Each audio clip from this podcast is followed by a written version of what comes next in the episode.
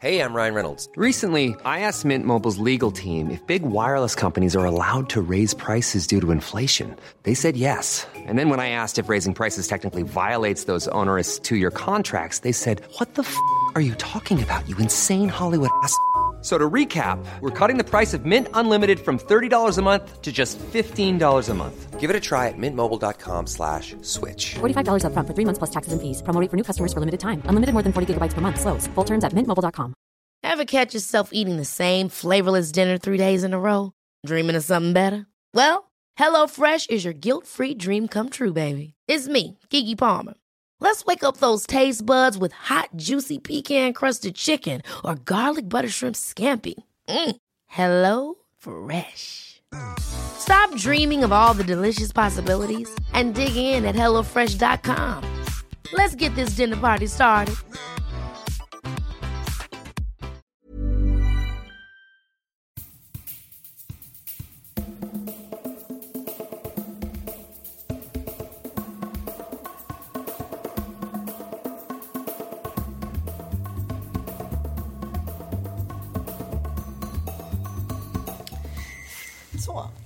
Välkomna till Fotboll och damsamhälle avsnitt 23. VM-avsnitt. Ja, lite inför VM-avsnitt är det. Vi, drar- vi, vi ändrar, kommer ändra lite upplägg närmaste tiden här. Det här är mer ett klassiskt fotboll och damsamhälle-avsnitt men temat är VM. Ja, Och sen, och sen, ja, men- men, vi kommer, jag kommer på plats under VM. precis. Per ska åka till Kanada. Du åker redan på söndag va? Åker på söndag. Stannar i hur länge då? Ja, en 11 dagar. Kommer följa landslag, damlandslaget och eh, Sveriges grupp på plats. Och du kommer vara och följa VM hemifrån samhället, svenska samhället. Ja, men faktiskt lite grann. Hålla koll på vad, hur, hur, hur snackas det här hemma. Du och jag kommer ha rapportering sinsemellan och du kommer ju skicka över ljudfiler till mig som jag kan redigera och tanka upp. Sen kommer vi även köra lite snack över internet. Ja, verkligen. Så vi, fotboll och damsamhälle kommer nog också vara mer aktuellt än någonsin under den här månaden. Men lite annan tappning, men det kan vi återkomma om sen. Vi återkommer om sen, eh, men det kommer bli tajt. Det kommer bli ganska mycket program under VM. Så vill man ha lite en... Eh, tycker man VM är spännande så ska man lyssna kommande veckorna. Kör lite VM-dos, ja. Precis. Och det här avsnittet är ju då, det är ju faktiskt ett klassiskt fotboll damsamhälle perspektiv. Pratar om Eh, blir bredare än bara det fotbollstekniska. Vi pratar om mer kanske samhällsspecifika frågor. Men det blir ett VM-perspektiv för att introducera VM som börjar på lördag. Så att om det är ett, ett första avsnitt så det är kanske lite mer sport än, än vanligt och fokus på, på, på ett slutspel. Men vi kommer såklart när vi lyssnar klart på, på gästen att dra paralleller till eh, hur stort mästerskap är kopplat till alla delar i, i samhället och vad som krävs för att lyckas där. Verkligen. Och det kan jag säga då som inte spelar fotboll och har spelat fotboll att jag som ändå leder projekt och har haft andra deadlines i livet som är jäkligt stora, eh, kanske inte lika stora som ett VM, men ändå stora för mig, kan ju också förstå att så här, det finns vissa grejer inom sportsvärlden som man kanske verkligen kan tänka på och applicera även på jobbvärlden till exempel. Så att det finns att lära. Och innan vi presenterar gästen, för det är en väldigt meriterad gäst, så ska jag vilja bara eh, ta, ta ett litet vad säger man? Genom, genomrep? Ett Nej, svep ett, lit, ett litet svep brukar jag kalla det. Alltså det händer ju väldigt mycket spännande saker eh, inom fotbollens värld. Såklart att vi har, har en, en ordförande som har avgått som heter Sepp Blatter för, för Fifa som katastrof för både damer och herrar. Så det, var ju, det är ett stort, stort statement. Men det har varit mycket media. Vi har pratat om den här podden om att eh, det finns inga tjejlag i Fifa. Det finns det nu. Du menar, ja precis, i I tv-spelet? tv-spelet Fifa. Eh, det har slagit. Vi har haft en eh, bokdebutant, Moa Svan, som, släpp, som släppte en bok om det riktiga landslaget. Har fått hur mycket media som helst. Som Det handlar har vi faktiskt också pratat om, både du och jag, att så här, damfotboll, dam-VM heter dit. Att det kallas för det. Ja, dam, fotboll och damsamhälle så- även en liten litet statement om vad vi tycker om det.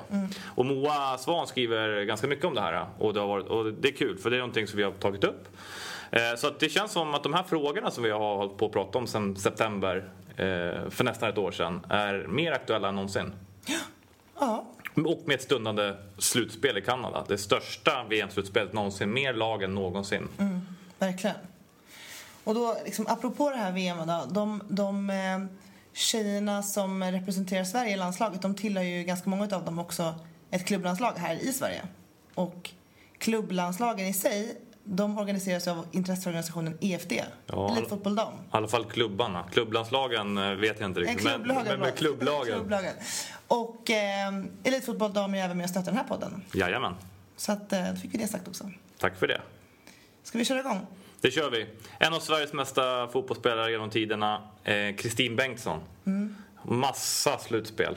Tre OS, tre VM, eh, tre, fem EM. Fått diamantbollen som Sveriges bästa spelare. Har spelat i landslaget i många, många år och har en extremt mycket erfarenhet. Så henne vill vi träffa och höra vad som krävs. Både som individ och som lag och som grupp för att prestera i ett fotbolls-VM. Precis, vad man behöver tänka på, hur man förbereder sig, vad som händer på plats. Allt det där som man också kan tänka på i andra sammanhang. Mm. Då har vi Kikki Bengtsson som hon kallas. Jag kallar, jag kallar henne för Kikki, jag tycker det låter bättre. Jaha, det är Kiki. Ja. Nu kör vi.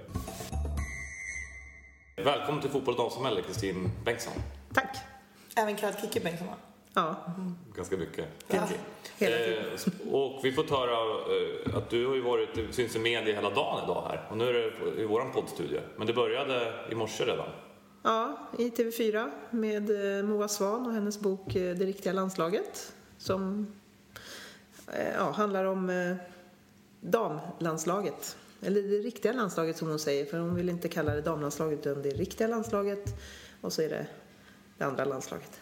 Herrlandslaget. landslaget. Så du, och då fick du uttala dig om det. Vad, Ja, lite orättvisor faktiskt i... Och att vi måste säga damfotboll, eller dam-VM som eh, Fifa har bestämt. TV4 fick inte säga bara VM i Kanada, utan det skulle vara dam-VM i Kanada. Bara en sån sak eh, gör ju varför det måste kallas damfotboll. Men, så att man är ju ganska... Man säger ju det hela tiden nu. Man ska gå och se en dammatch. Och sen ska man gå och se landslaget. Så att det är lite så här, jag vet inte var, var det kommer ifrån. Det är bara... Vad tycker du om det personligen? Om du... Jag, vet, eh, jag är nog van, man blir bara van vid det så att man eh, tänker inte på det förrän man någon påpekar det. Som nu Moa Svan har gjort. Att eh, man säger jag ska gå och se en dammatch. Så, så att jag vet inte, det, det bara sitter där. Men, men det är ingenting som så här provocerar dig eller? Nej, fast jag har, det har, man har vaknat till nu sen Moa Svan har påpekat det hundra gånger varför vi säger damfotboll. Och, om, man tror, om man gillar damfotboll vet man vem du är. Du är en av de mesta landslagsspelarna genom tiderna. Spelar många landskamper. Men ser du någon tendens varför är det mer uppmärksammat just nu än tidigare? Eller varför drar det här? Är det för att det är ett VM-slutspel som är pågående? Eller vad, vad händer? Ja, det kan det vara. Det blir ju lite mer uppmärksamhet när det blir ett eh, slutspel. Eh, och sen så är det ganska lite uppmärksamhet mellan slutspelen eller mellan mästerskapen. Eh, och nu har väl Moa Svan då tröttnat lite på det här och eh, skrivit en bok och vill väcka debatt och väcka frågan och ja men hon eh, var ganska trött på det här med att det ska heta, eller att det herrlandslaget är så uppmärksammat gentemot damerna. Så att eh, hon ville väcka frågan.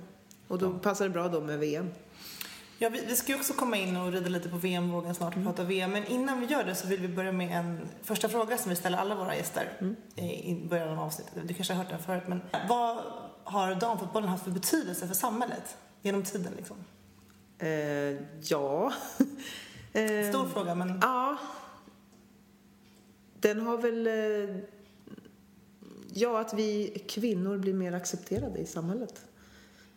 Eh, Det var ju inte självklart att tjejer skulle spela fotboll från början. Eller vi fick inte- knappt det.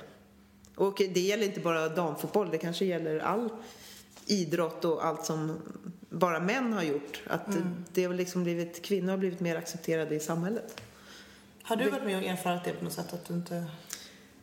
Det har varit mycket fördomar mot damfotboll och eh, just det här med att vi kan inte spela fotboll och, och jämför hela tiden med herrfotboll. Att ja, men det går så långsamt och så. Ja, men det är ju rent eh, genetiskt. Vi, vi är ju svagare. Men vi spelar ju på våra villkor och på, de, på våra villkor så tycker jag att damfotbollen är bra. Så man ska ju inte jämföra men det, det blir ju gärna så. Och eh, det har man väl kanske gjort lite själv också eh, i början att ja, man, för att alla bara sa det hela tiden att ja, men ni är så dåliga, ni är ju så mycket sämre än herrarna. Men nu, nu är det inte det om man tittar rent tekniskt så, så är ju damerna minst lika bra. Det är bara det att det kanske går lite långsammare. Men det är ju för att det är, det, vi kan ju inte göra någonting åt det. Då ska vi börja käka anabola steroider och, och Ja, det vill vi ju. Nej, det blir sån här Belgian blue. Eh, så, så att, ja. Jag tror att vi, eh, just med fotbollen, att det har blivit mer accepterat eh, i samhället, alltså vi kvinnor. Det är väl det jag kan känner på den frågan. Härligt. Ska vi titta lite på VM här då? Hur, var, vi pratar VM är ett stort slutspel. Hur många EM och VM och OS har du spelat? Jag har tre OS, tre VM och fem EM slutspel. Så det, du har ganska mycket erfarenhet? Ja, ja, det får jag nog säga. Och, och det, vi, vi är lite nyfikna nu, vi ska sända, göra lite avsnitt under VM, men att försöka förstå lite grann vad, vad som krävs. Man, det blir nästan alltid naturligt att man pratar om, om att göra resultat i ett mästerskap. Det går ut på att vinna guld tror jag. Men hur, har, har du, liksom, vad har varit avgörande för att ni har, de, de mästerskapen du har spelat, finns det någon framgångsfaktor för lag när här, nu, nu får vi lite flow, nu går det bra? Liksom? Jag tror mycket på att eh, man behåller en stomme. Det kanske, som när jag spelade och hade Marika. Hon var i landslaget i nio år och jag var under hela den tiden. Och vi, vi byggde ett lag under hennes år. Första åren så gick det inte alls så bra. Men ja, vi behöll stommen. Det kanske kom in någon ny eller så, men hela tiden stommen var samma. Och efter tre, fyra år då fick vi framgång. För att vi kände varandra, vi fick ihop laget, vi eh, trivdes ihop. Alltså det är mycket, det är inte bara liksom att det är bra fotbollsspelare, det krävs mycket runt omkring också som ska funka. Man ska funka eh, ja, men, utanför plan också. Sen behöver man inte gilla alla, men att man respekterar och accepterar och man ändå har roligt ihop när man är iväg. Det, det tror jag också är nycklar som... Och hon fick ihop gruppen. Eh, och trodde på sina idéer. Och vi trodde på dem också. Så jobbade vi där och det blev motgångar ibland och sen så blev det bättre och bättre. Kan, har det varit någon gång att man har att du märkt att i, alltså är det här något som man måste ha med sig inför ett mästerskap? Eller kan det ske saker under själva mästerskapet som kan till exempel göra en, vända en negativ trend eller vända till en sämre trend? Eh, ja, oftast i, innan mästerskapen, om man säger alla träningsmatcher och man har läger och sånt där, då, då funkar inte alltid allt. Det kan kännas så här att nej men det här kommer ju inte gå. Det kommer liksom... Men sen när väl slutspelet börjar, då är man... Då, då känner man liksom att ja, men nu har vi fått ihop det. Det är som att då taggar man till precis då när mästerskapet börjar. Eh, och i början var man ju väldigt orolig när det inte funkade innan. Men sen när det kanske spelat ett eller två mästerskap och så kom det här tredje mästerskapet och det gick lika dåligt på för, eh, förlägren och, och de här träningsmatcherna. Men då var, då var man inte lika orolig för då tänkte man det kommer när slutspelet. Då, då är alla skadefria, alla är i form och då kör vi. Men i början så kanske man blev lite orolig att ja, men det här funkar ju inte alls. Men varför funkar det inte vid de tillfällena? Vad är det som, som händer då? Är det någon nervositet eller vad är Det kan nog vara lite nervositet och mycket, ja men det är nog lite nervositet. Man vet inte riktigt var man står och eh, ja, man spänner sig. Tror jag mycket sådär. Men sen när man har spelat några mästerskap då, då lär man ju känna sig själv också och gruppen och hur man funkar. Och, en del är ju liksom griniga och sura inför match och en del gör katastrofträningar innan. Men när, när man väl spelar så då är man som bäst. För man lär känna de personerna också.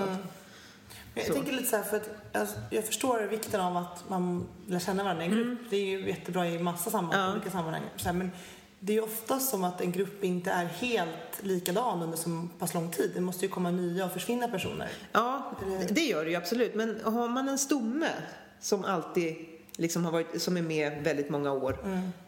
Då, då spelar det ingen roll om det kommer in någon utifrån för att då får man med den i gruppen direkt. Så det handlar om att få med alla, så att Ja. alla får samma känsla liksom. Absolut. Och, och det är ju viktigt, den här stommen, att de är ödmjuka liksom, och tar med nya spelare och, och att de känner sig välkomna och, och, och känner sig bra. Liksom. Så att det, det är viktigt att ha bra ledare i den här gruppen som är stommen. Och mm, ja, de framgångsrika åren när, när jag spelade, då, då hade vi det. Vi hade väldigt bra ledartyper. Och eh, de här nya som kom in, de kom in väldigt lätt och de, ja, de liksom väckte oss som var, varit med ett tag, liksom att, ja men lite unga och hungriga.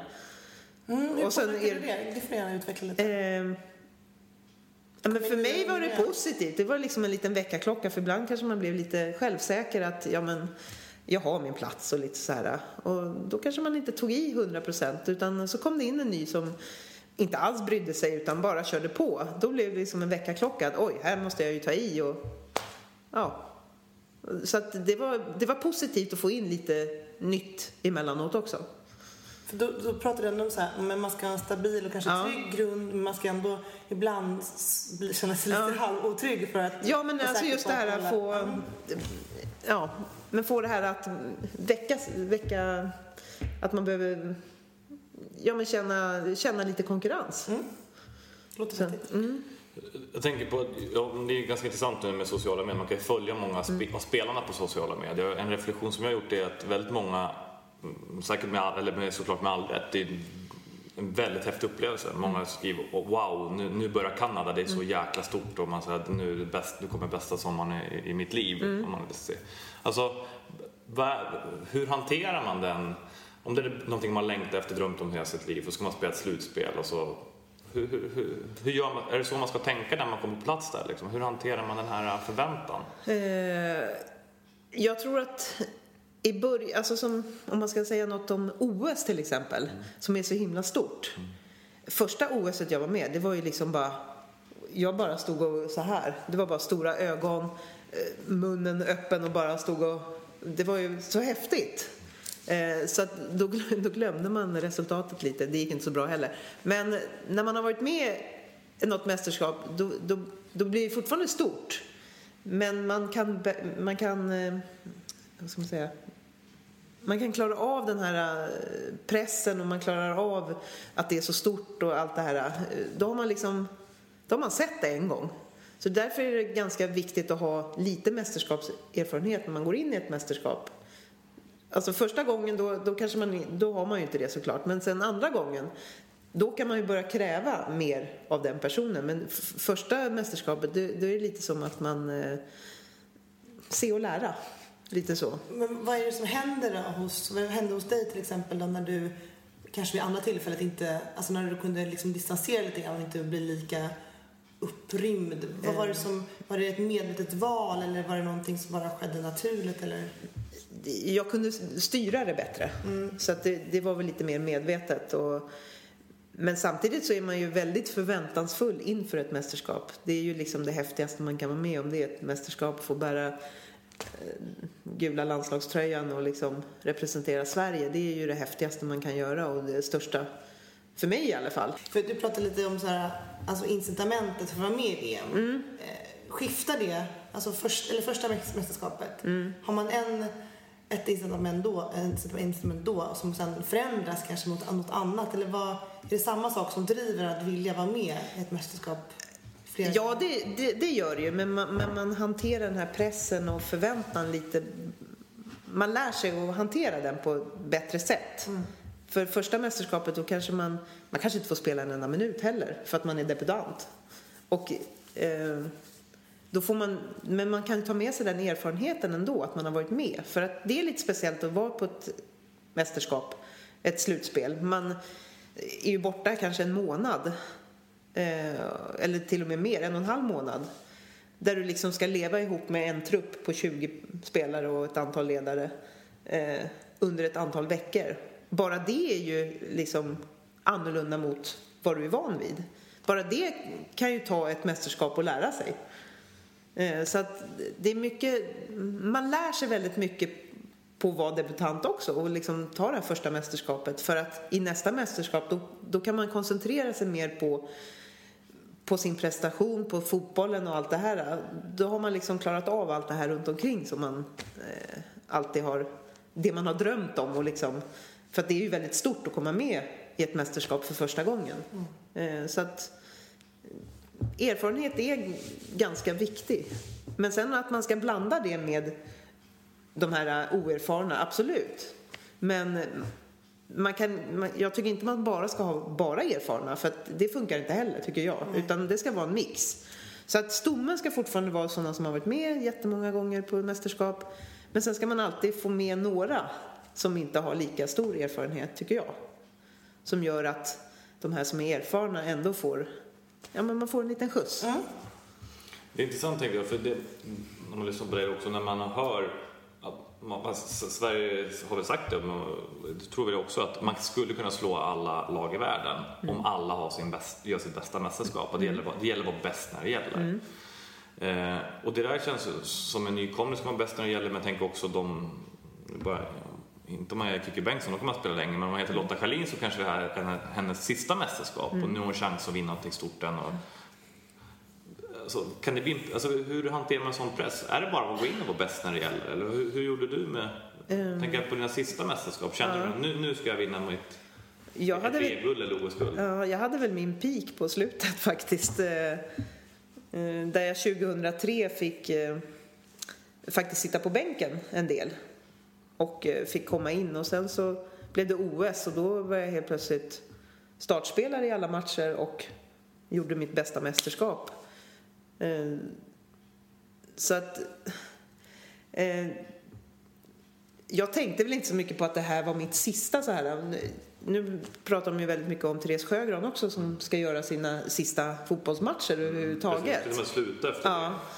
Eh, och jag hoppas ju att hon ska njuta av det. Alltså att man njuter av det och att man tycker det ska bli kul, spännande och så, så att det inte blir en press. Att man liksom, för då brukar det inte fungera. Utan det är ju mycket som sitter i huvudet som är mentalt. Att man, att man kan intala sig att man får inte tänka där, man ska inte åka det sista åket eller man spelar inte den här sista matchen utan man tar en match. Nu är det den här matchen och sen vad som är efter det, det, det tar man då. Utan nu är det den här matchen jag koncentrerar mig på. Så att man inte börjar sväva iväg att det här är det sista eller någonting. För att det, då brukar det inte fungera. Utan det är väldigt mycket mental, eh, mental träning. Man- Alltså man behöver mentalt förbereda sig.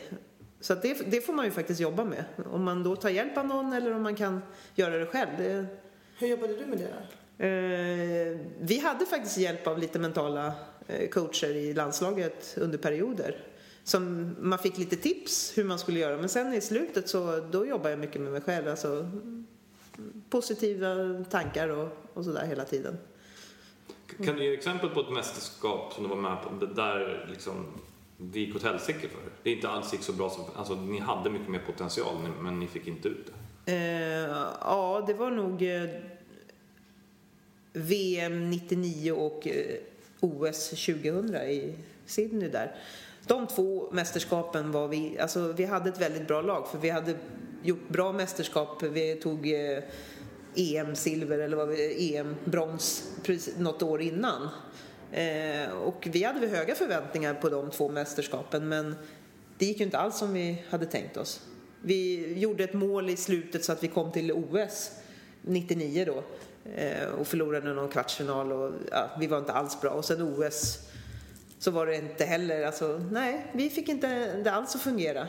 Och sen 2001 då när vi spelade EM då går vi till final och förlorar finalen mot Tyskland. Så att det, är liksom, det är så små marginaler. Men som sagt var, då 99 och 2000 då, då var inte alla i, i form som skulle, alltså de viktiga spelarna som kan liksom dra med sig övriga. Men 2001 då var vi helt plötsligt alla i form och vi gjorde vår, nästan ett av de bästa mästerskapen. Så att det, jag menar bara på ett år så kan det vända. Men är det det som är lite häftigt med mästerskap? Att jag tänker, intresset är alltid så stort intresse Ja. för VM. Att du säger det att ett sam, nästan samma landslag Ja. kan göra ett katastrofmästerskap och sen nästan gå till final. Ja. Och är det form då på spelare eller vad är, vad är det för mer saker? Är det för något mer liksom, saker som, som sker? Och om du skulle få gjort om de där mästerskapen 99 00 alltså har, du, har du sett någonting efter? Uff, det var nog det där det berodde på förutom att för varför var inte spelarna i form då? Jag fattar inte. Varför var man inte i form inför ett mästerskap?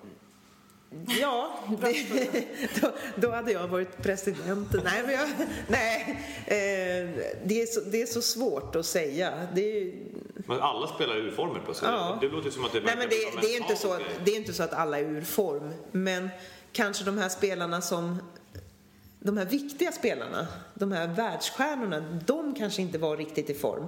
Och då räcker det för att man inte ska vinna ett mästerskap. Det är väldigt viktigt att de här stommen är i en väldigt bra form. För de får med sig övriga. Är de här som är nummer 10, 11, 12, 13, 14, 15 det räcker inte att bara de är i form utan det, det måste vara de här ledar, ledartyperna som också är i form för att du ska få med hela truppen tror jag. Det är min teori. Vad, kan, vad, vad, är, vad är dina tips då till för att komma i form sådär? Du pratar om den mentala inställningen, Mm. hur man förbereder sig. Har du något? Ja, alltså jag tror, det är väldigt individuellt. Jag tror ju, bara för att det funkar för mig så kanske inte det funkar för Lotta Schelin eller för Nej. någon annan. Vad Eh, funkar för dig då? Ja, men det är ju mycket att intala sig att man, man är bra. Alltså positivt tänkande, positiv...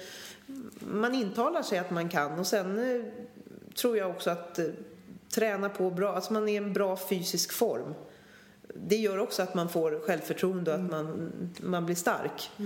För känner man att nej men alltså jag har inte kört riktigt bra här och så, då, då börjar de här negativa tankarna. Det behöver inte betyda att jag är i en sämre form men just det här att jag kanske inte har kunnat träna på, jag kanske fick någon stukad fot någon vecka och så kunde jag inte köra på. Då börjar det här negativa och det gäller ju att få bort de där negativa tankarna för en veckas missad träning, det är inte, alltså det tappar inte jag formen på. Men här uppe i skallen kan man ju tappa formen på bara några minuter. Ja, det gör verkligen. Det går snabbare i huvudet än Ja. fysiken. Så att det, det gäller att liksom eh, jobba med, med huvudet och, och ha positiv inställning hela tiden. Jag menar bara för att det regnar idag, jag menar, jag går ut och kör ändå. Alltså bara, bara sådana små grejer som gör att de här negativa, ja men det regnar, åh det blir kallt och det är blött och eh, ta bort dem och så liksom tänk positivt, ja men det är skönt ute, det blir bra syre och liksom, ja, jag kan ändå köra på. Det är inte världens undergång för att det regnar och jag ska ut och träna. Utan, ja, men ha lite mer perspektiv på, på tillvaron och livet för att det, det är så små grejer som kan göra att du inte kan ta dig dit eller att du inte kan spela fotboll eller vad som helst. Alltså, Ja, det gäller ju det mesta. ja, i hela livet liksom, i samhället att ja, men du kan ju bli påkörd. Du får sitta i rullstol. Jag menar, det, det kan gå på sån här, på en sekund. Så att, alltså, ibland så förstorar vi upp små grejer tycker jag. Alltså, ha en mer positiv inställning till allt. Och Om, om det till exempel börjar negativt, har, du, för det, har du varit med och förlorat upp, öppningsmatchen? Ja, ja. Sverige-Nigeria 8, 8 juni, Mm. så blir det 0-3. Jag kan ju säga så att vi har ju i stort sett förlorat alla Ja, öppningsmatcher i det- mästerskapet. ja. Så att det, var ju, det var ju någon trend som bröts här för något år, för, förra mästerskapet.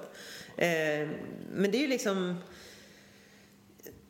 Ta till sig det positiva som var i den matchen om vi nu skulle förlora och eh, liksom jobba lite på de bitar som brast. Och sen så liksom, jag menar vi kan slå USA, det har vi gjort. Så att det är liksom, man får, ja, positivt tänkande väldigt mycket. Alltså det är ju väldigt mycket det här mentala hela tiden. För jag tror ju inte att eh, Sverige är i en egentligen sämre fysisk form än eh, något annat lag. Jag tror att Sverige är ett av de bästa fysiska formen. Det kanske sitter lite här uppe i skallen att Ja, för att vi, det gick lite sämre i, i de här matcherna innan mästerskapet nu. Men eh, Sverige har alltid haft en fördel av att vara lite underdog och liksom det här när vi ska föra spel, vi är favoriter, det har vi, det har vi lite svårt att hantera. Så att det är nästan, jag tror nästan det har varit bra att det har varit lite negativt. Så du hoppas att Sverige förlorar mot Nigeria här nu? Nej, men att det just har varit lite negativt här, alltså att man får Ja, nu inför Ja, Antonio-trycket. inf- ja. Eh, men att man i gruppen fortsatt jobbar med det positiva och skiter i vad media skriver för att eh, jag tror också på att man eh, läser inga tidningar under mästerskap. Det hade vi som en regel att vi läste inga tidningar under mästerskap. Ja, det är intressant. För att det påverkar det negativt? Ja, alltså oftast till exempel när man förlorar en öppningsmatch och sånt. Det, det är ju, tidningarna skriver ju alltid personliga saker. Alltså de hänger ut några, vissa spelare. Ja men hon släppte in tre bollar. Det målvakten byter ut henne och sådär. Men liksom fotboll är ett lagspel så att alla vinner och alla förlorar. Och det är liksom ingens fel. Sen kanske det är någon som gjorde ett misstag men det, är fortfarande, det kan ju vara någon annan som gjorde att den gjorde ett misstag. Alltså, hela laget vinner, hela laget förlorar. Tänk så här, eh, det är spännande med du som har varit i fotbollsvärlden så länge. Men känner du, har du bekanta vänner som inte är ett dugg intresserade av fotboll? Ja, Det har du? jag har skaffat mig det. Skaffar det genom ja. Då tänker jag så här, för det, det verkar ju som det när man att de som inte är så intresserade av, av fotboll generellt, Mm. det händer någonting med ett världsmästerskap. Att helt plötsligt då så sitter var och varannan person och tittar på dam-EM 2013 eller Mm. herr-VM, vad som helst. Alltså, vad, vad är det som gör, har, har du märkt det på de som inte är så intresserade att det blir en hype kring mästerskap? Och varför, tror- var tror du det intresset kommer ifrån? Ehm, ja, men, landslag oavsett idrott, det är ju, alltså, det är ju bara att titta på kungafamiljen. Alltså representera sitt land tror jag väcker mångas intresse. Alltså det, det är stort. Jag menar, kungen och drottningen representerar Sverige när de är ute i världen. Alltså, det är en stor grej tycker jag. Alltså, och det behöver inte bara vara idrott, det kan ju vara andra saker. Men eh, eh framhäva Sverige som ett bra land och allt det här. Sen finns det ju alltid negativt att ja, men vi, när man är, åker till de här mm, Kos och allt sånt här, ja men, eh, ja men det är ni de där fulla svenskarna. Alltså, vi, det är ju inte alltid positivt men de här landslagen och för att representera att vi är ett, ett bra land också, tycker jag. Alltså det är, det, det brinner jag för i alla fall, att jag tycker att det är, det är viktigt. Att Vi man- profilerar som svenskar lite grann. Ja, att, ja. Jag är stolt att vara svensk. Fi- Finns, du, du som har varit på mästerskap, du, Mm. du kanske inte sett dem på TV så mycket som många andra kommer göra, men vad, vad, vad, vad, händer, vad finns det annat för, för historier man kan hålla koll på? Det brukar alltid vara någon, nå- något lag som alla har talas om. Liksom. Vad, vad tycker du är mest charmiga med, med stora mästerskap? Alltså det är lite olika på OS och EM och VM tycker jag. För OS, det är så stort. Där blir fotbollen bara en, en del i allt. Eh, För oss som spelar fotboll är det såklart stort, men det finns så mycket annat. Eh, Och alltså, jag, jag önskar att alla skulle få uppleva ett OS, för det är något speciellt. Och vara med på OS med. Ja, eller bara få vara med och titta. Alltså, en dag i OS-byn, det är lite häftigt. Det är som man är en eget land. Det är som ett eget land, OS. Man är, i, man är instängd där och det är ju inga andra som får komma in. Ja, men man, man träffar ju hela världen. Hela världen är Ja. miniatyr. Så det, det, det är häftigt, tycker jag. Och sen mm, andra med, alltså VM, EM, alltså Tittar du på Kanada då? Ja. Om, man ska titta, om man ska följa det, vad, vad, kan du tänka dig? Vad kan hända under Kanada? Vad kan vara liksom det här som fångar intressen tror du? Finns det några? Ja, alltså jag tror det viktigaste det är ju väl ett eh, resultat faktiskt. Det, just när det är så här långt borta också. Svensk, svensk resultat? Ja, gör ju att intresset kommer öka un, under resans gång. Eh, för när det var EM i Sverige här nu sist, eh, då blev det ju väldigt, alltså det var häftigt. Jag tyckte Sverige gjorde det väldigt bra. För man gjorde saker som inte bara var med fotbollen utan det var ju väldigt mycket runt omkring också. Som, och det, vi här hemma kommer ju inte uppleva det.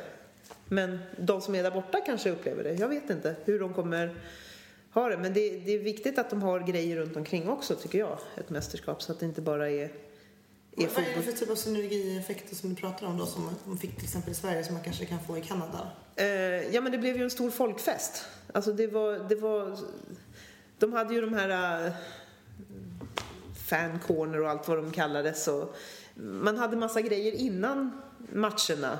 Och det var ju, alla gick inte på matcherna men de gick gärna till det här uh, fanzone hette det. Som, ja men det var massa andra grejer där.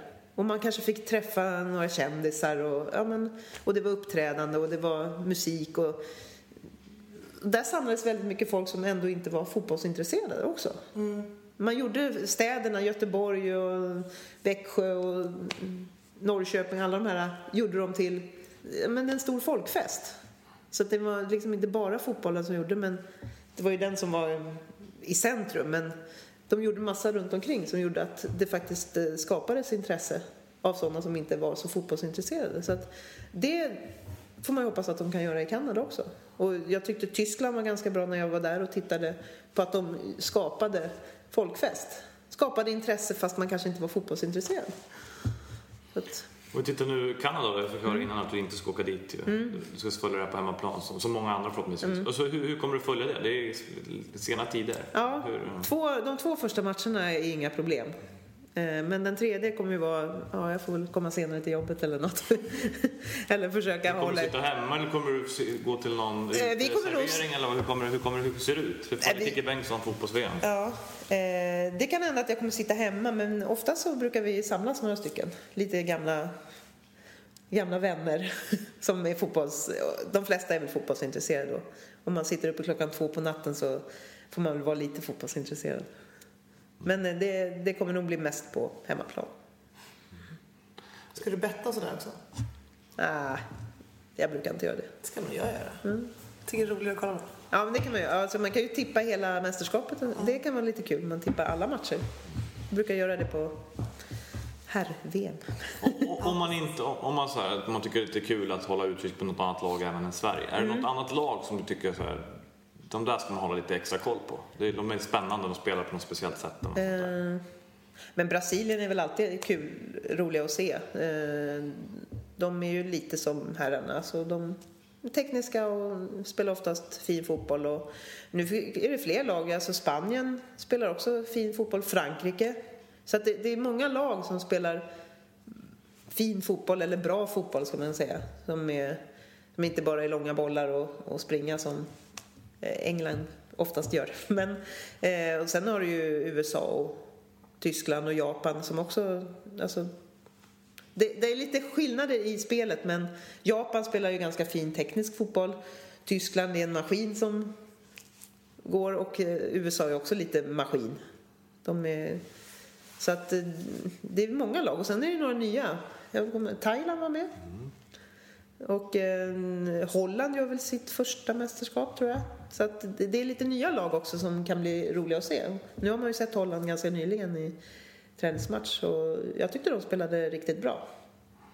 Det, det är häftigt när man lyssnar på det, för Mm. du har ju också tagit medaljer i tiden och, och nu pratar man ändå sist, man pratar, jag, jag fick en fråga igår, tror du Mm. Sverige vinner guld? Det var i alla fall några tränare som trodde det. Men, men att du pratar om Tyskland, England, Frankrike, Spanien, Mm. Holland, du pratar om Japan, alltså en av världens största sport, sporter Mm. och, och svenska landslaget kampar om, eh, om medaljer. Det är stort. Ja. Eller hur ser du på det? ja, det är stort och nu är det ju fyra lag till. Eller åtta lag till till och med. Det är 24 lag va? Så att eh, det har ju blivit mycket större så det, det är ju ännu svårare att vinna mästerskapet. Eh, och eh, det, det är ändå häftigt. Vi är ändå nummer fem i, i världen rankade och eh, jag hoppas att vi kan eh, stå upp för det. Att vi är bland de fem bästa. Vad vad skulle du säga är liksom det svenska lagets USP då, om man säger så? Vad är, vad är det som kommer få oss att vinna? Om... Ja, det är att eh, de här världsspelarna som vi har faktiskt, vi har några, eh, de är i sitt livsform. Så att eh, du har eh, Lotta Schelin som öser in mål, du har Caroline Seger som spelar fram och du har Hedvig som har spikat igen. Mm. Så det hänger ändå på några... Ja, men det, absolut, det gör det ju. Eh, och, och då tror jag att de får med sig övriga gruppen. Och kunna höja sig. Men och jag tror att det är, det är mycket som sitter i, huvudet att eh, tänka positivt och jag hoppas att Pia kan eh, få fram det. För att ett svenskt landslag, vare sig herrar eller damer, har aldrig vunnit ett fotbolls-VM. Nej. Men det har Pia gjort. Ja. Så där har ju hon en, eh, en erfarenhet som och kan plocka ut det bästa av alla spelare. Jag hoppas att hon lyckas med det. Men varför tror du att Sverige inte har vunnit någon, någon gång? Är det för att det är så? Vad beror det på? Ja, det är svårt att säga. Då hade jag ju vunnit om jag hade vetat om det här. Eh, Nej, men det är väldigt små marginaler. Eh, Jag har ju mött Tyskland ett antal finaler och det har ju blivit liten... Ja, Det har satt sig i huvudet lite det här. Åh nej, nu möter vi Tyskland igen. Åh nej, nu kommer vi... Alltså just de här negativa tankarna. Eh, För det var det jag tänkte med små marginaler. Ja. Just att Tyskland ändå har vunnit mot dig flera gånger. Ja. Så de har haft marginaler emot. Så till slut så verkar det inte bara vara en slump utan det Nej. verkar bli någon form av... det, det är kanske någon mentalt blockering som gör... Alltså för att vi är ungefär samma spelare som har mött dem.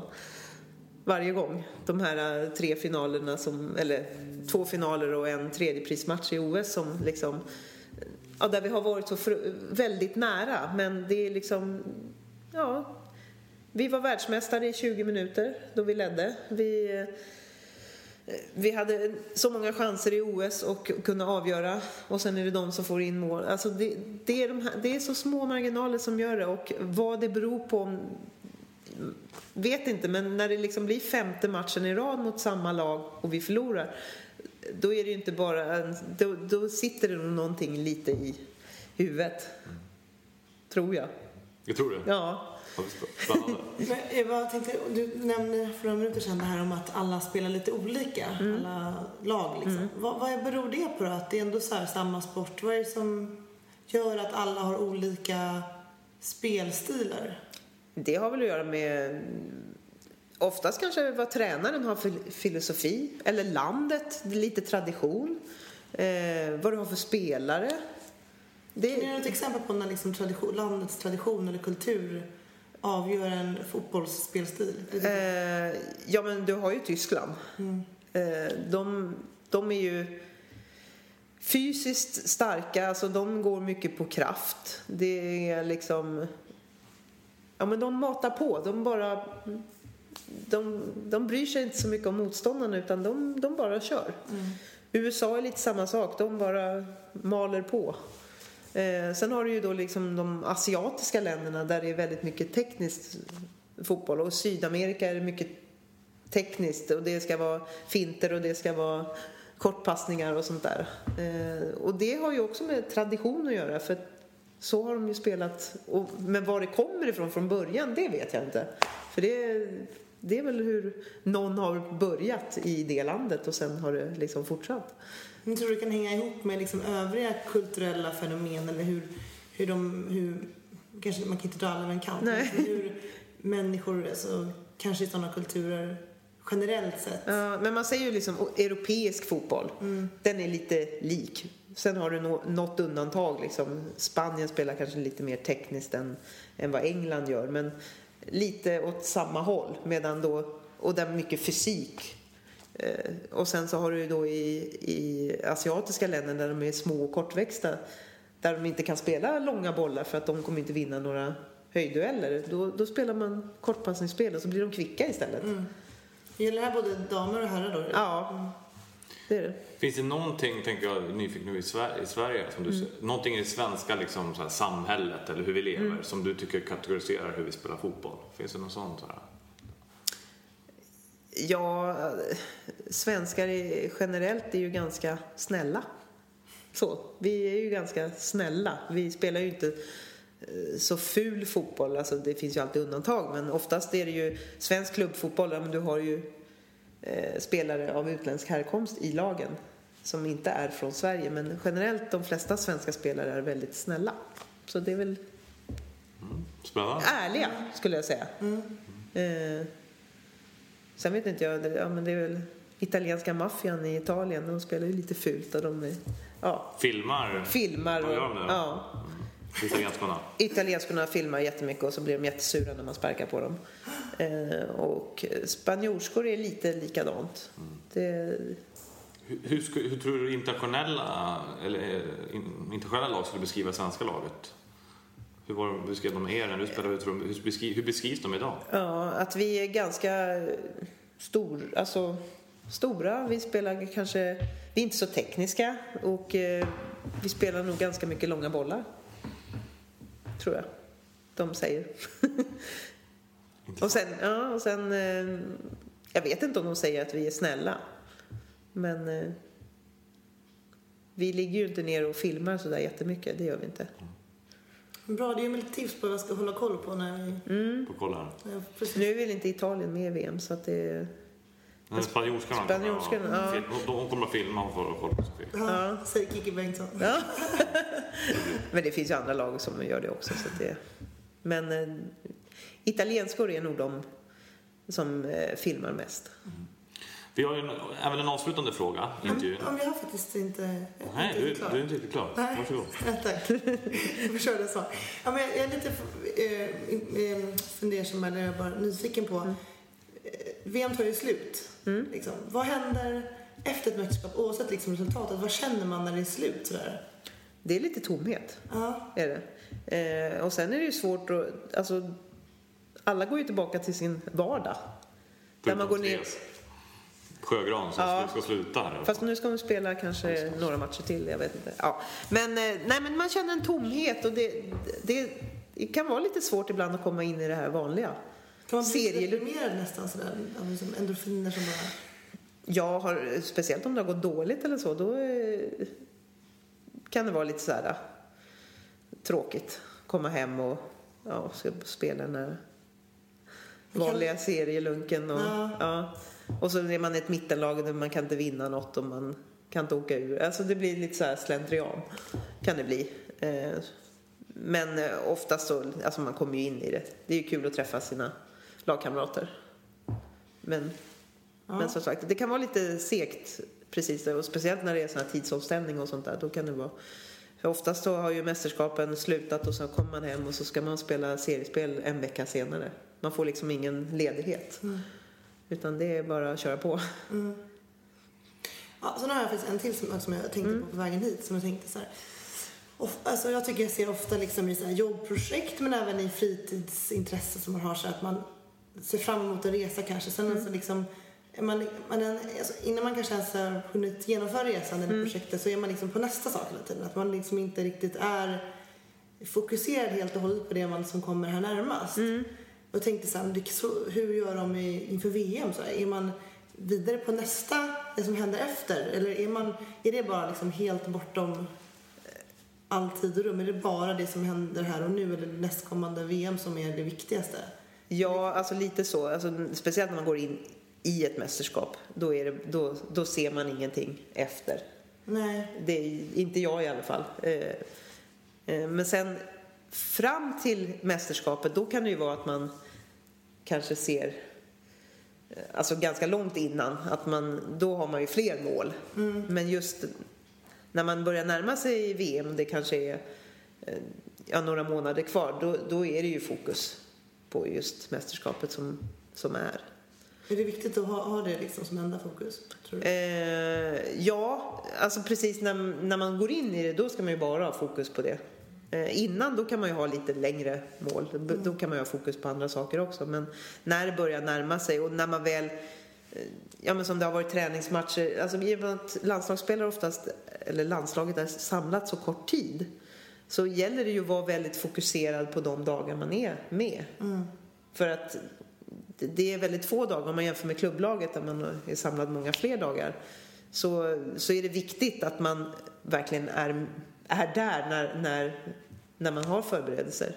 Att, eh, ja, men man kanske bara är samlad tre, fyra dagar. Då ska man hinna genomföra två, tre träningar. Man kanske ska spela in ett nytt spelsystem och så ska man spela en match. Och, du vet, då, är, då gäller det att vara fokuserad just här och nu. Hur, hur brukar stämningen vara eh, inför en först, innan det liksom drar igång?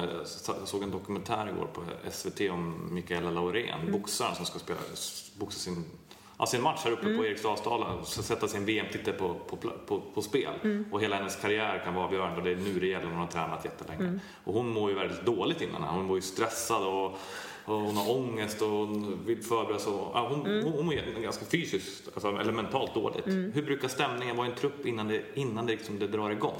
Eh, den kan vara lite grinig emellanåt, absolut. det kan det vara. Det är ju, det är ju konkurrens också. Så att man jag, kommer ihåg, jag kommer ihåg till exempel herrarna, det var ju Ljungberg och Mellberg som slogs. Har, har, har, du- har ni haft slagsmål på... Har det varit Nej, slagsmål? inte, inte på landslagsnivå. Nej. Men på andra nivåer? Ja, eh, nästan. Faktiskt. Vad skulle bli förvånad om det kommer en bild nu, precis som då, då att kablas ut Fotbollskanalen gör en eh, slagsmål mellan Seger och Schelin här. Ja, nej, lite förvånad hade jag nog blivit faktiskt. Jag, Men Kunde inte det vara positivt då, att man är så taggad liksom? ja, ja, kanske, men jag, nej, men jag tror nej, jag tror inte det att vi, vi tjejer är inte riktigt så. Men det kan vara absolut grinigt och det, det tycker jag att det ska vara. Alltså, det ska smälla lite på träningarna. Men man ska ju inte vara ute efter att skada någon. Men det ska ju vara tufft och det ska smälla. Men när man går, kliver av plan, då är man liksom, då är man den här gruppen som håller ihop och man är bra vänner. och så. Men på planen då tycker jag att då kan det vara lite grinigt. Men in, inte slagsmål. Bra, ska jag avsluta här då? Vi har ju en sista fråga som alla gäster får. Nu vrider jag om den någorlunda för att det är VM-tema här. Vi brukar prata om upp, öka uppmärksamheten. Men jag, tänker, jag är helt övertygad om att faktiskt även det här mästerskapet kommer få stå, får stor uppmärksamhet i Sverige. För det har det fått tidigare och jag tycker redan nu det. Hur ska eh, fotbollen och damfotbollen kunna behålla den uppmärksamheten när VM är slut? Vad kan man göra för att få ha den härliga hypen som, som börjar komma just nu? Eh, om man säger tyvärr, men jag tror att resultatet är väldigt, väldigt viktigt. Att vi gör ett bra resultat i, i mästerskapet som gör att då kommer det fortsätta. Annars blir det väldigt svårt att behålla den här uppmärksamheten. Och det, och det är av erfarenhet, för det har varit så i alla mästerskap och jag tror inte att det är någon skillnad på det här. Sen tycker jag det är kul att, att de eh, drar in massa av de här ja, men, olika sponsorer som gör massa reklam nu och visas i TV. Eh, det är positivt och det, det, det kom på slutet i min, i min karriär att vi tog med stora eh, sponsorer som, som använde spelarna i, i reklamsyfte och sådär. Och, och då får man ju uppmärksamhet. Men att det ska fortsätta om vi inte får resultat, det, det tror jag blir svårt. Utan det, det är väldigt viktigt att vi, vi gör ett bra mästerskap. Det, det har det alltid varit. Tyvärr så är det så inom damfotbollen. Det, vi, de kräver resultat för att vi ska få uppmärksamheten. Och där har herrarna en... Där spelar det inte så stor roll. De har ju fortfarande väldigt mycket uppmärksamhet oavsett resultat och att de inte har varit i mästerskaps slutspel på, på snart tio år. Bra. Ska vi avsluta med att Kikki Bengtsson får eh, tippa både vilka som blir världsmästare och Sveriges placering, eller om det är samma? Jag tror att Sverige går till semifinal. Eller jag hoppas i alla fall. Det kommer bli väldigt tufft. Det är ju en match. Semifinal och så ska de spela en bronsmatch då. Ja, Och hur går det den då? ja då vinner de ju den mot Tyskland den här gången. Brons mot Tyskland. Och vilka möts i finalen? USA och Brasilien. Och vilka vinner? USA. Men det finns många, många runt omkring som kan vinna också. Det är någon... Men det finns någon mer från som sagt här. USA vinner, Brasilien tvåa, Sverige trea, Tyskland fyra. Det det är var VM special. Ja. Fotboll och damsamhälle. Tack så jättemycket Kiki. Bra, Tack. tack.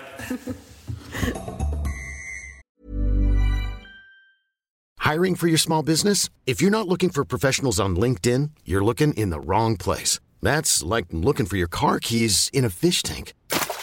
LinkedIn helps you hire professionals you can't find anywhere else, even those who aren't actively searching for a new job but might be open to the perfect role. In a given month, over 70% of LinkedIn users don't even visit other leading job sites. So start looking in the right place. With LinkedIn, you can hire professionals like a professional. Post your free job on linkedin.com slash achieve today. Hold up. What was that? Boring. No flavor. That was as bad as those leftovers you ate all week. Kiki Palmer here, and it's time to say hello to something fresh and guilt-free. Hello Fresh. Jazz up dinner with pecan-crusted chicken or garlic butter shrimp scampi. Now that's music to my mouth. Hello Fresh. Let's get this dinner party started. Discover all the delicious possibilities at hellofresh.com. Wow. Nice. Yeah. What you're hearing are the sounds of people everywhere putting on Bombas socks, underwear, and t-shirts made from absurdly soft materials that feel like plush clouds. Yeah, that plush. And the best part? For every item you purchase, Bombas donates another to someone facing homelessness. Bombas. Big comfort for everyone. Go to bombas.com slash ACAST and use code ACAST for 20% off your first purchase. That's bombas.com slash ACAST. Code ACAST.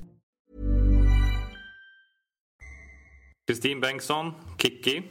Eh, hon är... eh, hon är erfaren. Hon är intressant att prata med. Roligt att prata med Kikki. Verkligen. Alltså det märks ju att hon har mycket erfarenhet och att det hon också poängterar att erfarenheten har, erfarenheten har stor betydelse. Det tänkte inte jag riktigt på innan vi pratade. Att ju mer mästerskap du har spelat desto mer kunskap har du om inte bara hur du ska göra ett mål utan även allt som sker runt omkring. Det hade faktiskt inte jag tänkt på innan jag träffade henne. Det var en väldigt intressant aspekt tycker jag. Mm. Och, och också det här, äh, det, det, som man pratar nästan om i alla saker i samhället. Om du pratar om företag att, äh, eller en grupp, att, att det är så viktigt med en dynamisk grupp. Alltså ja. att, att den inte är för homogen. Och det är precis som man pratar om företag, jag som har jobbat i säljbranschen, att om det är bara unga killar som är där så, så blir det en viss jargong och får inte optimal effekt. Utan mm.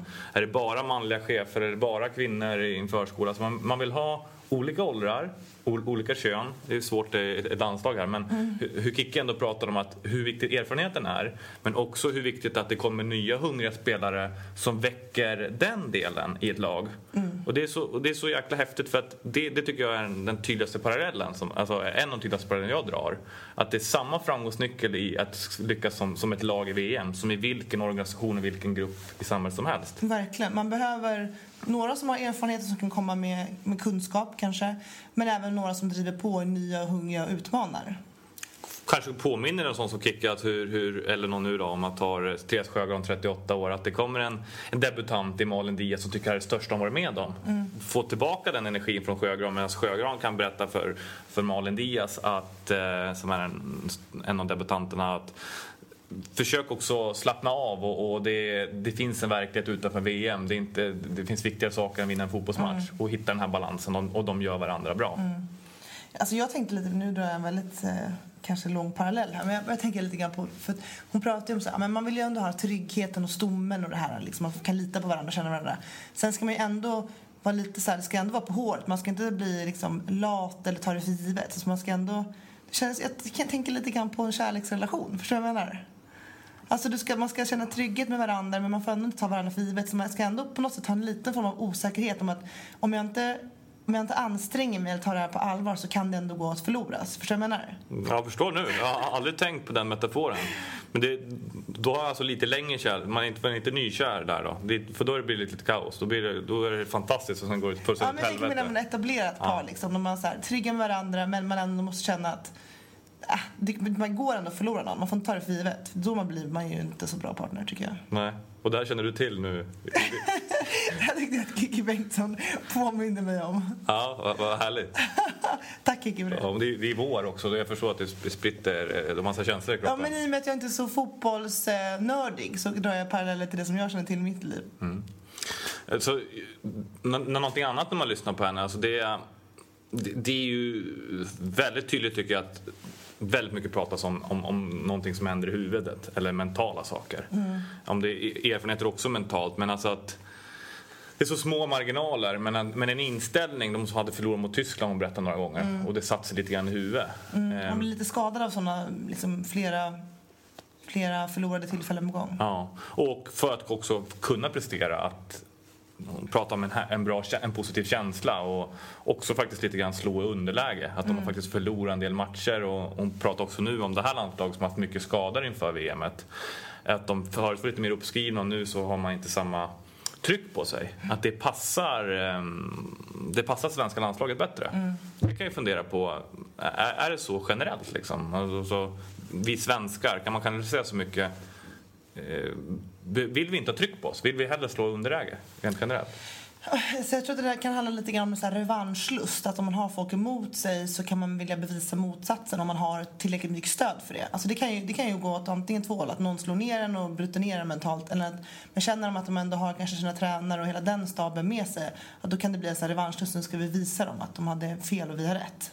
Men det där är ju en, jag vet inte om, om det är en den bästa strategin ändå. Jag tror det skulle vara bättre om man hade media som peppade liksom, och lyfte upp och trodde på dem. Mm. Men också kanske att, att, eh, för att kanske ta det lilla extra, alltså att, att vinna också ett mästerskap, att man behöver ha både den här revanschlusten som att om man släpper in ett mål i ett match, men också vara bra från början. Att, att tro på sig själv lite mer. Alltså, ja. den här, att, möjligtvis att den svenska jantelagen, att man kan ha ännu lite mer självförtroende i början. Att man ska ja. inte behöva slå i underläge utan man kan slå som favoriter. Ja, absolut. Men jag tycker det är, väldigt, det är ändå ganska fascinerande hur hjärnan funkar. För det är ju verkligen så här, ja men två, tre negativa händelser i rad får ju hjärnan att tänka på det som en skrämmande grej. Då är det svårt att prestera väl, kanske fjärde gången. Eh, och hur viktigt det är att påminna sig själv, liksom distansera sig från det här och påminna sig själv om att ja, men det kan faktiskt gå en fjärde gång. Att man måste, måste försöka peppa sig själv. Och jag tänker på hur viktigt det är, och det kanske man har då i fotbollslag, eller det vet jag i sportsammanhang överhuvudtaget så har man ju andra som påminner en om det. Alltså du kanske har en tränare eller en coach eller någon, ibland har man ju till och med mentala tränare som kan hjälpa till och peppa om att man ska byta inställning eller perspektiv på saker och ting för att man har fastnat i negativa spår. Och det här skulle man ju behöva i livet. Alltså, Därför är det viktigt tänker jag, att prata med, oavsett om du spelar fotboll eller vad du än gör, när man hamnar i sådana negativa hjulspår som många gör, som hon också pratar om. Så här, men vi klor klagar över, över vädret eller saker vi inte kan påverka. Men att man har folk runt omkring en som påminner en om att alltså, de flesta av oss har ändå inte det så farligt i relation till hur man skulle kunna ha det. Och om man ändå fokuserar på det som man faktiskt har så skulle man nog inse att ens liv ändå är ganska bra. Mm, jag håller med. Jag kan behöva påminna själv om det. Ja, men, ja, men det, det, behöver vi ju i livet hela tiden. Ja, alltså, ibland så ser man en film, ibland läser man en bok, ibland åker man på en resa. Tyvärr många gånger händer någonting fruktansvärt i ens liv och så börjar man uppskatta livet mm. på ett bättre sätt och så mm. blir det inte lika allvarligt eller allting, det finns en större mening än just det man gör. Precis. Och det, jag är helt övertygad om att det är enormt viktigt och det är väl det om man kanske får erfarenhet. Men att om det här landslaget ska, ska funka nu, att man kan liksom inte sätta det är klart att det är enormt viktigt och stort men det finns ju so mer saker än att spela en fotbollsmatch. Alltså ja. man, man, man, överlever ändå. Mm. För att annars blir det tror jag för begränsande. Samtidigt som det är en hårfin gräns där. För att om du ska också tänka att så här, det finns viktigare saker än VM och jag har, alltså jag har min familj ändå, alltså, Om du ska börja tänka på allt annat som är så viktigt för dig då kanske man inte ger 110% som man faktiskt behöver. Och det känns ju ändå lite trist. Vi vill ju ha ett landslag som ändå kämpar ända in i kaklet. Så att, jag vet inte, det är en hårfin balans på att ge allt och att ändå inse att det, liksom, man ska inte ta allting på blodigt allvar. Nej, och jag, men jag tror att det är helt en förutsättning att om man ska spela ett slutspel så måste man ge 100 procent. Mm. Eh, jag, jag, tänker bara att det finns, det, det, finns en lätt, att det skulle kunna bli lättare att det blir en begränsning, alltså att det, man får en låsning. För att så fort det går lite emot så, så fallerar världen. Ja, och, och, då menar jag att tänker man på större perspektiv så, så kanske man har tillstånd som gör ja. att man kan prestera med 100 procent. Ja. Inställningen måste vara där då. Och det där är tillbaka till vad hon sa. Det tycker jag var intressant när du frågade henne om eh, finns det någonting annat? Tänker du på någonting annat än VM? Och, och, hon sa nej, när vi är under VM då, nästan, då är det bara VM som gäller. Mm. Och så tänkte jag, men borta upp till en och en halv månad sa hon. Mm. De här är borta minst en månad nu.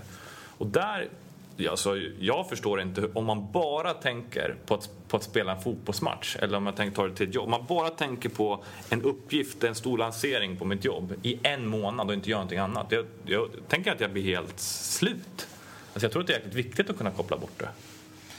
Ja, fast om man kopplar bort det så kanske man ska koppla bort det och inte tänka på någonting. Alltså nästan lite meditation snarare än att tänka på nästa mästerskap eller nästa liksom, match utanför VM. Alltså, jag vet inte. Jag tror, att, jag, jag, tror att det kan finnas en poäng att ha ett klart och tydligt fokus och inte ha så mycket runt omkring som brusar. Som jag tycker att man har i sitt jobbliv. Då är man ju alltid på nästa projekt eller nästa eh, ja, men grej man ska ta sig an innan man ens slutför det man håller på med just nu. Jag, jag tror inte att man uppnår... Jag tror inte det blir 100% kvalitet då.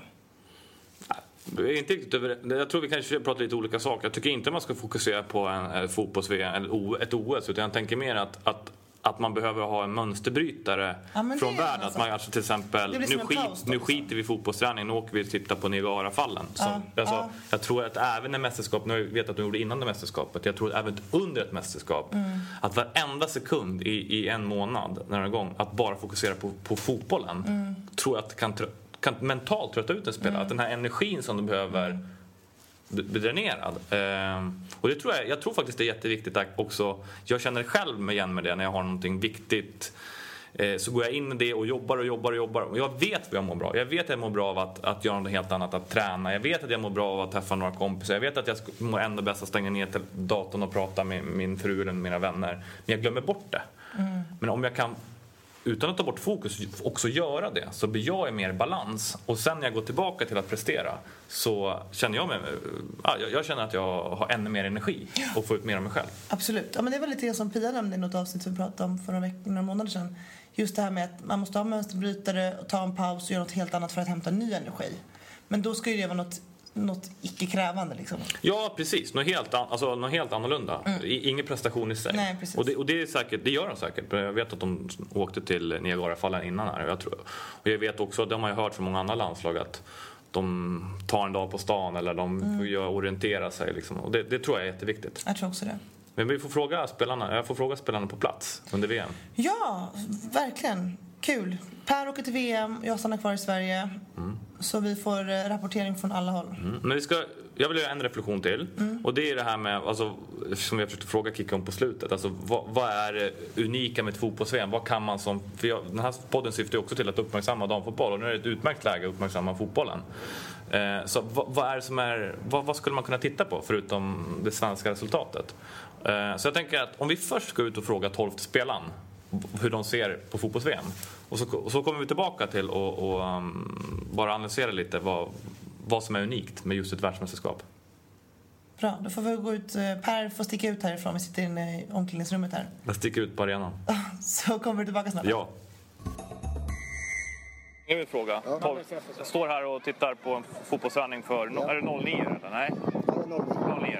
Och så är det fotbolls-VM-premiär på lördag.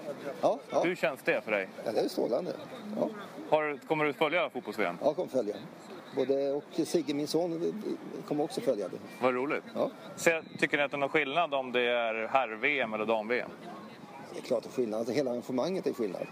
Men, men, men vi tittar gärna på all, all fotboll. Enkelt, ja. Landslag som landslag? Ja, nej, ja, i stort sett. Men, ja. Fast det är ju... Fast det, det, det, är klart, det är klart det, alltså, all, alltså, all- allting handlar om hur media speglar. Alltså, ju mer me- media skriver om Zlatan, ju, ju närmare relation har man med Zlatan. Och du har inte samma relation med tjejerna i, i, i, damlandslaget. Visst, så är det ju. Spännande. Men det är ändå någonting som det, det känns ändå lite kul att det drar igång. Och... Ja, det tycker jag. Ja, ja. Däremot gillar jag inte eh, Sundhages ledarstil. Ja, gör det inte? Jag skulle inte stå ut med någon som sjunger i omklädningsrummet. Okej. Men min fråga lite grann, det är ju VM-premiär på lördag. Fotbolls-VM. Vad, vad är din eh, känsla för det? Fantastiskt. Tycker du det är någon skillnad om det är herrfotboll eller damfotboll? Ja, det är det ju. Det går inte att komma ifrån. Vad är roligast att titta på? Ska jag vara helt uppriktig så har inte jag faktiskt följt damerna så mycket. Nej. Jag är helt ärlig, jag har själv spelat fotboll så jag har inte följt dem så mycket. Men Tror du det beror på? det är därför att de inte syns. De är ju aldrig med på... Alltså, det är bara att kolla prioriteringen i både tidningar och TV. Nu i och för sig börjar det komma lite mer. Det är ju löjligt lite ändå. Alltså, men också att man vet att det blir SM-taget. Det är klart att man tycker att det är ännu lite roligare. Så det blir lite spännande på, på lördagen då? Ja, ja, absolut.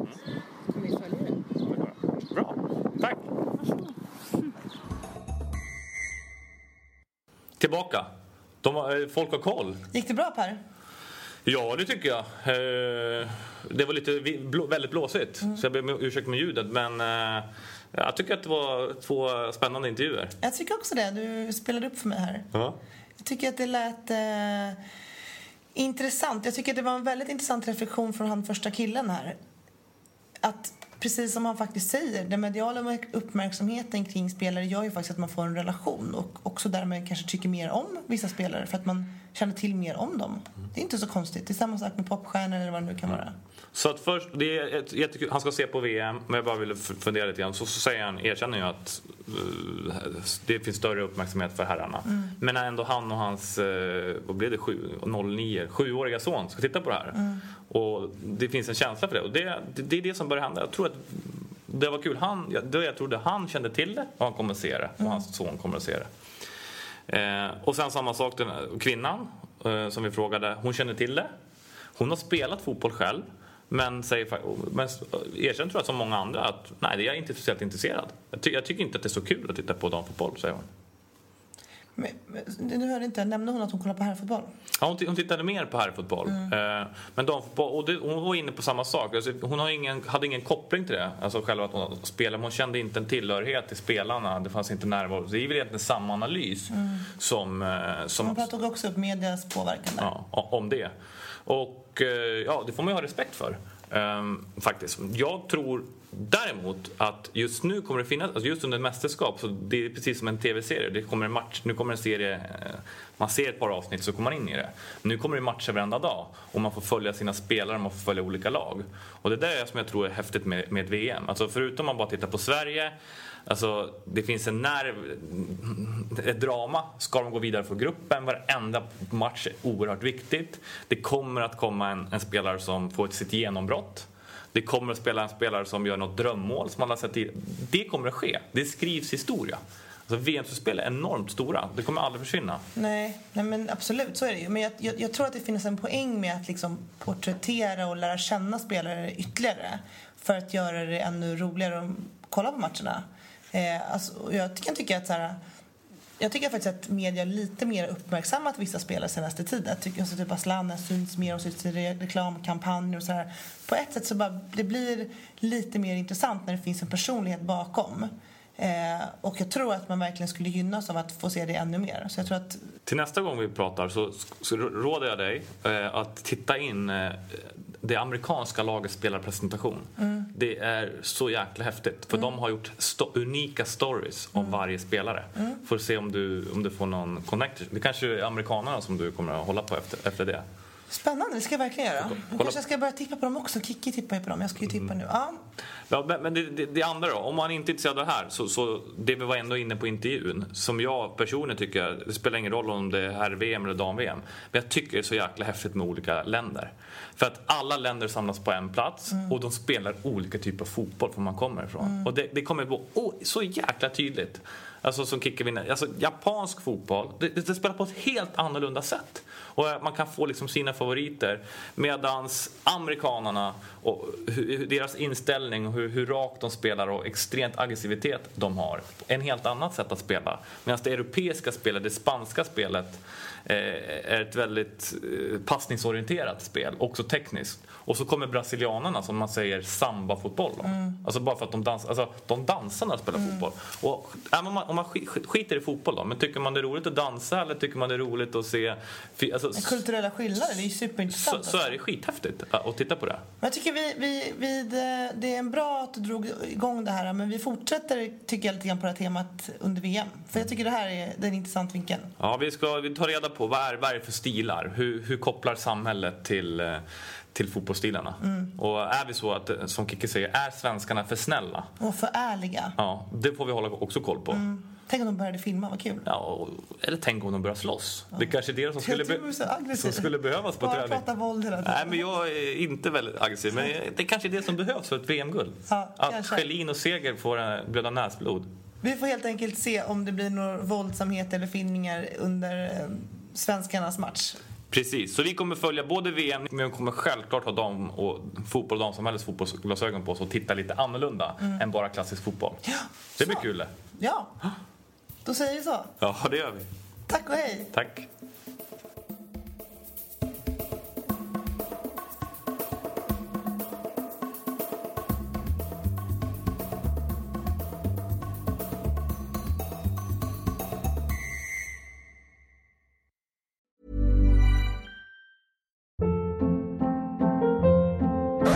Hold up. What was that? Boring. No flavor. That was as bad as those leftovers you ate all week. Kiki Palmer here, and it's time to say hello to something fresh and guilt-free. Hello Fresh. Jazz up dinner with pecan-crusted chicken or garlic butter shrimp scampi. Now that's music to my mouth. Hello Fresh. Let's get this dinner party started. Discover all the delicious possibilities at hellofresh.com. When it comes to your finances, you think you've done it all. You've saved, you've researched, and you've invested all that you can.